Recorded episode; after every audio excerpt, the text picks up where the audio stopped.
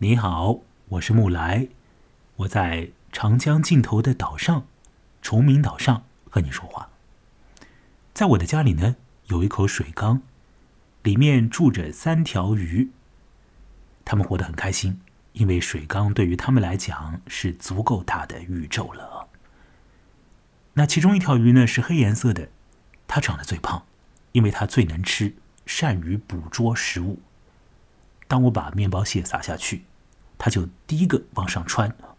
把该吃的吃到。另外2条呢，就长得纤细一点，小巧一点。一条是红色的，一条呢是黄色的。我爸爸跟我说，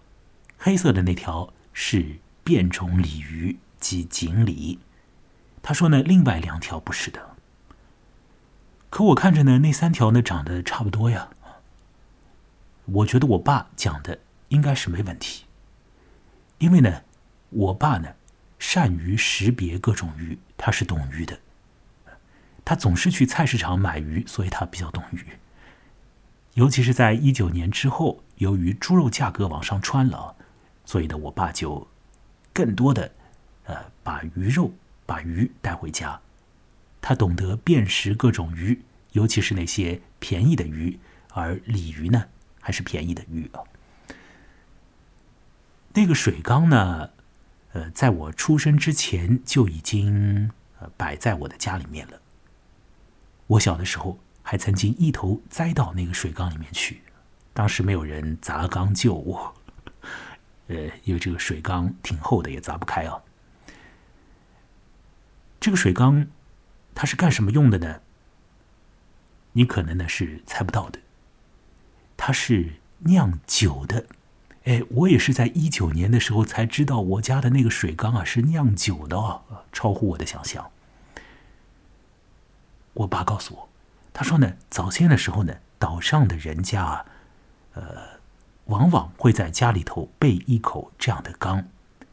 因为呢，大家要喝米酒，要喝自己酿的米酒，所以就需要这样子的水缸。用它来酿酒，那就不能叫它是水缸了，叫它酿酒的缸，是吧？前2天我在上海台播放的电视新闻里面呢，看到了一个和锦鲤有关的事件，有一点怪怪的。我愿意在等一下的时间里面把这个事情告诉你啊，涉及到一个8旬老汉以及几条倒霉的锦鲤。那么在19年年底呢，我在美国作家雷蒙德·卡佛的书里面呢，看到过一个和鱼以及男人有关的故事。有一些淡水鱼啊，他们呢被一个男人放在自家边上的水塘里面养起来。养着养着呢，就出了事故了，导致这个男人自杀死掉，并且呢，牵连到了另外的一个男人，致使另外的一个男人的这个精神呢，濒于崩溃。那个由雷蒙德·卡佛所写的故事的名字叫做《毁了我爸爸的第3件事》，毁了我父亲的第3件事。那么，我就想在接下来的这个录音的时间当中，和各位聊聊鱼的事情，聊聊我在电视里面所看到的那8旬老汉和锦鲤的故事，再来说说小说家雷蒙德·卡佛所制造的那个虚构的世界里面的一些淡水鱼，具体而言是一些鲈鱼，很多很多的鲈鱼和2个男人的故事，鲈鱼毁了他们。为了要制造一些气氛，现在呢，我要在我的节目当中开凿水流啊，让我把一些这个水啊引入到我的节目里面来。这个水声我只会放一会哦。有的时候要放松一下的时候，听听这样的声音啊，还是不错的啊。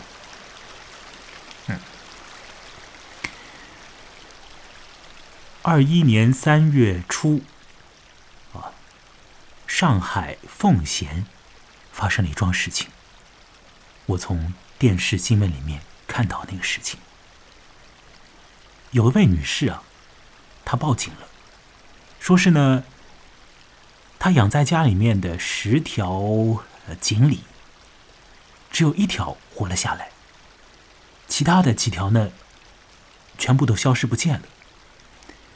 那活下来的那条锦鲤呢，它还不是待在它原来应该待的那个水缸里面，而是呢到了这个水缸边上的草地上啊。那这个养鱼的女士看到那条在陆地上残喘的锦鲤，她就很惊慌啊，连忙把它放到她自己挖的这个水缸里面。而后呢，再看看这个水缸里面空空如也，没有鱼了。所以这个女士就报警。那发生了什么呢？发生的事情呢，是有一点点荒唐的。你知道啊，在现如今啊，你要去犯罪啊，是有点困难的，因为呢有好多的探头啊，在对着我们照啊。所以呢，一旦有关方面想要去查到线索的话呢，他就可以查到线索。于是乎这个警方介入，那么就调取了小区里面的探头里面的录像，就看到呢，在某天的夜晚，有一个男人的身影啊，他就很努力的翻过来啊，他做了一个这个翻身的这个动作啊，像是跨栏一般的就这样翻过来了。而后呢，他拿起一个这种网兜一样的东西啊，在那个女士家的这个水塘里面呢，去把鱼一条一条的捞起来。那么这个女士的这个水缸是什么样子的呢？是这个女士啊她自己做的啊，完全就是这种一个矩形状态的一个立方体状态，就是嵌在地上，像是一口绿颜色的棺材嵌在地上啊。好了，这个男人的身影啊，就做了这些动作之后，那这些鱼就消失掉了。好，到此为止呢，这个事情呢，你听起来就是说有一个小偷是吧，偷鱼贼要把那些锦鲤偷掉，就是这样。追踪下去，发现呢这事情呢更加荒唐离谱一点。怎么回事情呢？原来呢偷鱼的人呢是一个已经年过80的老男人。他偷了鱼呢，不是要养这些鱼，而是呢要吃这些鱼，并且呢他不是要马上把这些鱼杀掉然后吃鲜活的鱼，而是要干嘛呢？要把它们晾干，然后呢想要吃自制的鲤鱼干。哇，这个八旬的老头啊，他看到邻居家有些鲤鱼，然后他就想要吃自制的鲤鱼干，所以他就连夜很努力的做这种对八旬的老先生而言比较困难的翻越的动作，然后去抓鱼。那么他有没有开始做鲤鱼干呢？他开始制作了，一部分的鱼死掉了。这个老人呢，以为这件事情呢只是小事情啊，偷2条鱼嘛，这个不算什么，是吧？或许你也这样以为，但事实上呢，这个老先生给他自己制造了很大的麻烦，因为呢，这些鱼价值不菲，每一条鱼的身价竟然都超过1000元呢！哇，原来一些名贵的锦鲤是如此之值钱的。那我家那个水缸里面的黑色的小鱼，它应该不值钱，因为它就乌漆麻黑的，身上没有漂亮的斑纹。而那个女士家里头的那些鱼呢，它们有着红颜色的这种斑纹，红白相间的这种斑纹呢。这个女士给他们拍了一些照片，在他们生前拍下来的照片，所以可以看到啊，这个女士讲啊，这些鱼是名贵的品种，是从中国培育出来，专供日本人去欣赏的一种名贵的品种。这个女士养了好多名鱼在家里，结果呢，邻居老先生想要吃自制鱼干啊！你说这事情是不是略微的有一点点荒唐啊？但它就是发生了，在上海的奉贤，在21年的春天的时候发生。据说，在春天油菜花开放的时候呢，有一些人的这个神思就会比较活络，就想去干一些事情。不知道这个和这个老先生去捕鱼、去偷鱼有没有一些关联？反正一件小小的荒唐的事情，我在这里和大家介绍一下啊。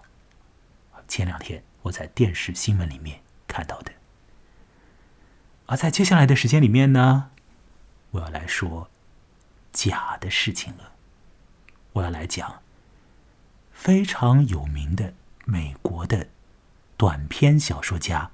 雷蒙德·卡佛他所写的一个故事。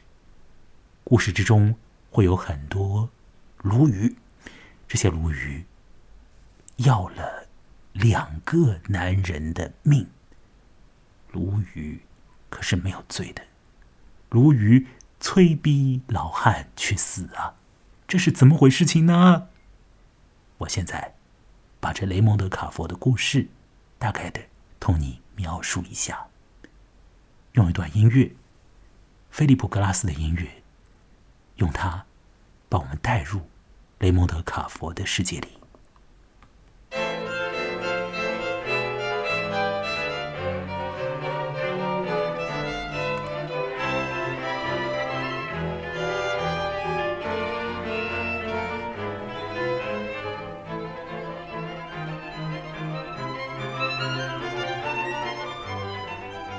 毁了我父亲的第3件事，美国作家雷蒙德·卡佛所写。这是在1981年的时候所发表出来的一个故事，被收录在一本相当有名的短篇小说集里头啊，非常有名。我说出这个短篇小说集的名字的话呢，你一定会说哇，原来就是他啊，这个名字叫什么？当我们谈论爱情时，我们在谈什么？当我们谈论爱情时，我们在谈什么？这本小说集当中有一篇叫做《毁了我父亲的第3件事》，而这个故事里好多鱼会出现，然后他们毁了这故事里的父亲，也毁了另外一个人，而另外一个人呢，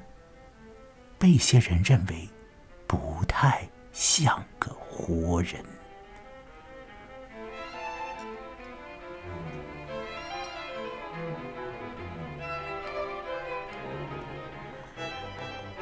那么就像卡佛的好多其他故事一样，这个故事是发生在美国的一个小镇上面的。那小镇上面的那种气氛，那种调子，或许你可以想象，在平时只会发生一些平淡的事情，是不是这样？这个小镇上面呢，有一个不会讲话的男人。那在中文翻译里面的，就把这个男人呢称之为叫哑巴。而实质上呢，在这个英文里面，这个人的绰号啊，请你听听看，叫这样的一个绰号啊 ，Dummy。D-U-M-M-Y， 这什么意思呢？这不是指哑巴呀，这是指那种假人，比如像是在这个商店的橱窗里面这种人体模型，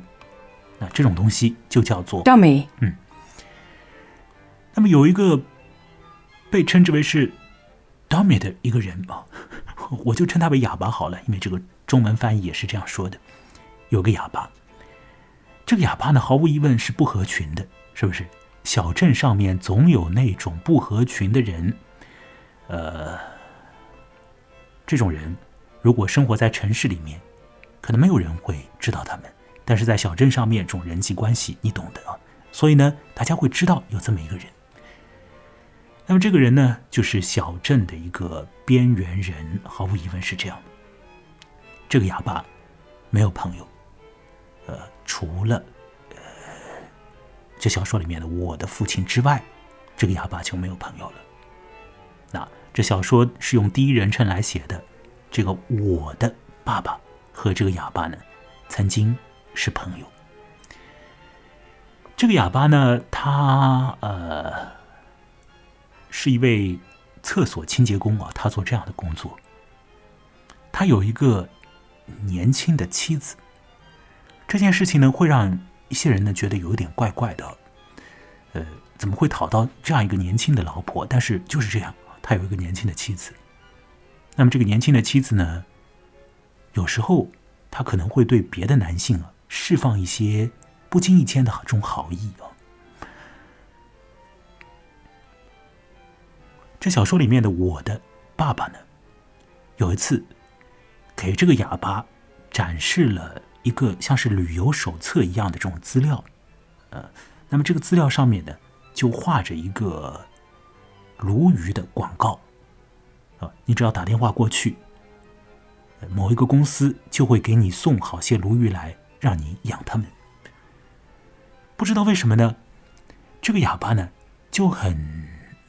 想要去得到一些鲈鱼，或许是因为呢，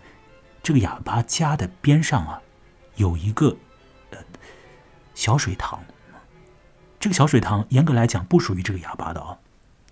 也许是有几个小水塘吧，都不属于这个哑巴的。但有了这些小水塘之后，有了水嘛，又看到了这个鲈鱼的广告，这个哑巴呢就想要去养一些鲈鱼，所以呢他就打了那个电话，然后呢这些鲈鱼就被送过来了。但你知道送来了多少鲈鱼吗？非常非常多，非常非常多，都是那种小鱼苗啊，非常非常多送来了。于是呢，这个哑巴呢就把这些鱼呢就放到这个小水塘里去。这个水塘呢是很浅的小水塘。鲈鱼是淡水鱼啊，它们可以在这个小水塘里面生活，但在那个小镇上，本身是没有鲈鱼这种品种的鱼的。反正呢，好多好多的鲈鱼就生活在了这个哑巴的房子的边上，成为了哑巴的宠物啊。那么这些鱼来了以后呢，哑巴的性情啊为之大变啊。他开始呢，对于邻居啊，就是保持这种警戒的心态了。他呢，在这个小鱼塘边上啊，就设置了栅栏，生怕别人呢靠近这个鱼塘，好像这个鱼啊就金贵的不得了一样的。那邻居从那里经过，他可能都会紧张的注意一下，看看这个邻居是不是要对这个鱼动手脚啊。应该没有人要喷那些鱼吧？但是这个小说里面的我的爸爸呢，他倒是对这个鱼啊比较的挂念呢。那么到了一个阶段呢，这个我的爸爸有一天啊，就把我喊上啊，就把小说里面的那个我喊上，说是咱们一起去钓鱼怎么样？一起去钓鱼啊。钓什么鱼呢？就是钓那哑巴家的那些鲈鱼。于是呢，父子俩呢就准备了渔具，然后呢就跑到了这个哑巴家里头，说是要钓鱼。这个哑巴呢，当然他讲不出话来喽，好像他是同意了，所以父子俩就越过这个栅栏呢，来到了这个浅浅的小水塘边。这个儿子一看，哎呦，不得了啊，太多太多鱼了，把这个小水塘啊就挤得满满的。那这个父亲也讲啊，那么多的鱼，我们钓掉一点，那么剩下来的鱼活得更好，难道不是吗？所以他们就要准备钓了。那么哑巴呢就在旁边看，原本身还是比较平静的一个状态，但是呢，当这个爸爸真的开始去把这个渔具放到水塘里面去的时候，这个哑巴啊，脸色突然大变啊！突然，这个哑巴变得很凶，他就奔过来，这个指手画脚的，表示不允许这个爸爸去碰他的鱼。非常夸张，完全就光火了。那么这个爸爸呢，也就没有办法，那他也不想让他的朋友、他的邻居那位哑巴太不痛快，所以就带着小说里面的我离开了。此后呢，有一天，这个小镇上面呢下起了大雨，而下完大雨之后，出了一件事情，那就是那些浅浅的水塘，它们贯通起来了，这个水都漫上来了，而生活在里面的那好多的鱼呢，它们就往外游，游到什么地方去，没有人知道，它们游到了什么地方去。总之他们消失了，可能他们死掉了，死在往外游的路上，但他们不见了，那是事实。哑巴的鱼没了。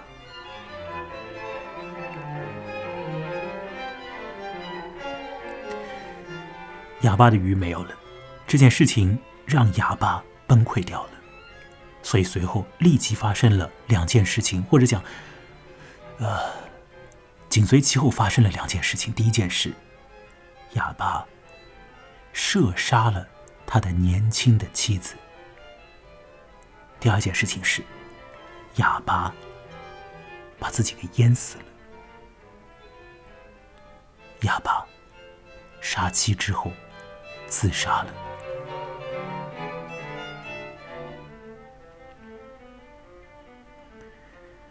我们读这个故事呢，如果稍微有一些同理心，可以感觉到这个哑巴他是活在一种很紧张的状态里面的。那么他在乎他的鱼，这是肯定的，他也在乎他的那个年轻的老婆，而他年轻的老婆呢，有的时候会释放出来一些对于其他男性的那种在某种边缘状态的那种善意啊，你也可以说他就是单纯的善意，也可以说有点多的那种善意。那个哑巴可能看不下去，或许那个老婆她曾经确实出轨过，但无论如何，当那些鱼消失之后，那个哑巴他杀死了他的老婆，然后他杀死了他自己。这故事基本上就要结束，但是不要忘掉，这个小说的题目不叫做《我们家边上的哑巴被毁掉了》，而是叫《毁了我父亲的第三件事》。那么这又是为什么呢？因为哑巴的鱼死掉，随后哑巴也死掉，这让这个小说里面的我的父亲非常非常的追悔莫及。这个父亲会觉得，好像就是因为给这个哑巴看了那个旅游画册，所以才引发了后面的事情。那另外有两件事情也让这个父亲受不了。一个事情呢是珍珠港事件，所以你就知道啊，那个故事发生在什么年代。第二个事情呢是父亲到后面啊，他一度啊搬到了他的父亲的农场上面去住过。所以这有三件事情，其实这三件事情在小说最开头就已经被交代过的。反正呢，哑巴的鱼死掉，然后哑巴也死，这件事情是那三件摧毁了我父亲的事情之一。雷蒙德·卡佛的故事就是这样，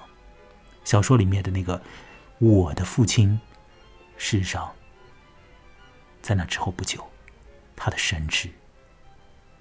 也已经坏掉了。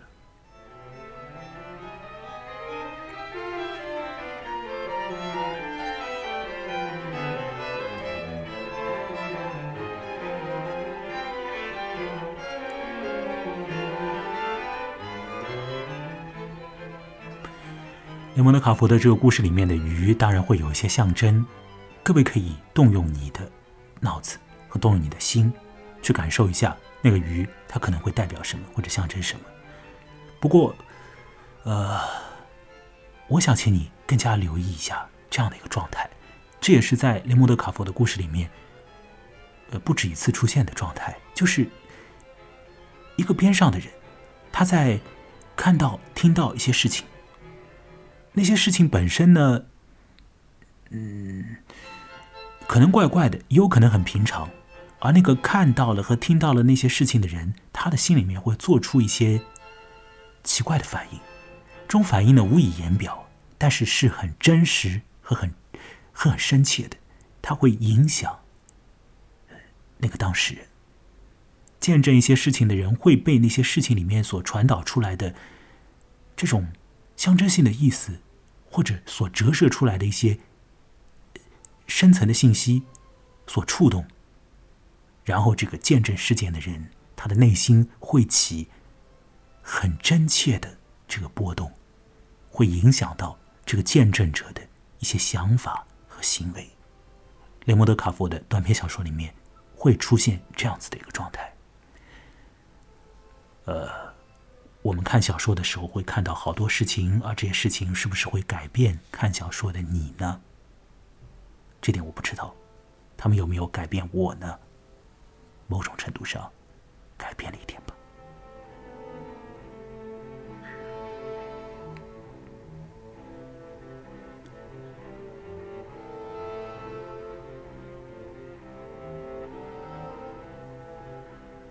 好了，本次的录音进行到这里，又要来到尾声了。在这次的录音当中，我说的是和鱼有关的事情，从我家的水缸开始，而后说到了锦鲤，说到了在21年3月头上我从电视新闻里面所见到的八旬老汉被鱼勾引要吃鱼干的故事。这个老汉倒霉了，那可以讲罪有应得吧。另外呢，还说到了一些鲈鱼，这些鲈鱼一度生活在不太适合他们生活的那种浅浅的几个小水塘里，然后呢在下了大雨之后，这些鲈鱼往外游，可能死在路上，反正他们消失了。而这件事情让一个男人自杀了，自杀之前杀了他的老婆，同时间接的干预了另一个男人的心，然后另一个男人呢崩溃掉了，而这个崩溃掉了的男人的儿子，他又把他的爸爸的故事以及他的爸爸的朋友的那个养鱼人的故事说出来告诉读者听。我呢又把那个故事再复述给你听。好了，这次关于鱼的节目大概就进行到这里吧。我是木来，我有一个微信公号，名字就叫木来，羡慕的木，来去的来，欢迎你来添加哦。让我再把这个水声播放起来。结尾的时候我告诉你一下，我曾经看到过的最壮观的锦鲤队伍啊，那是什么样的一个场面，以及是在哪里，好不好？我曾经在大概是2015年或者2016年的时候呢，在苏州的一个地方看到了非常壮观的锦鲤队伍。首先一些很肥的锦鲤游出来，然后呢我边上有一个人跟我讲，他说你等着，会有更大更大，大到让你害怕的鱼在后面也会跟着游出来，因为那种大鱼他们活动就会慢一点了，他们好像就不会那么急着去吃，所以他们会来得慢一点，你等一下啊。我等了一会儿之后，果然看到非常壮非常壮，这个大到让我觉得有点离谱的大型的红颜色的鱼啊，也游过来了。我是在哪里看到这些鱼的呢？在苏州的一个小园子，这个小园子呢有可能你到苏州去玩你也不会进去的，但是这个小园子确实也是苏州的这个园林当中的一座名园。这个园呢叫做艺圃，艺术的艺，圃呢是花圃的圃。那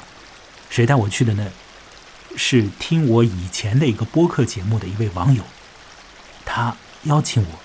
去艺圃里面玩，我们在里面喝一点绿茶。其实我不太想喝绿茶的，但他请我喝一点绿茶，然后呢说了一些让他伤脑筋的事情，然后他就说我们去喂鱼。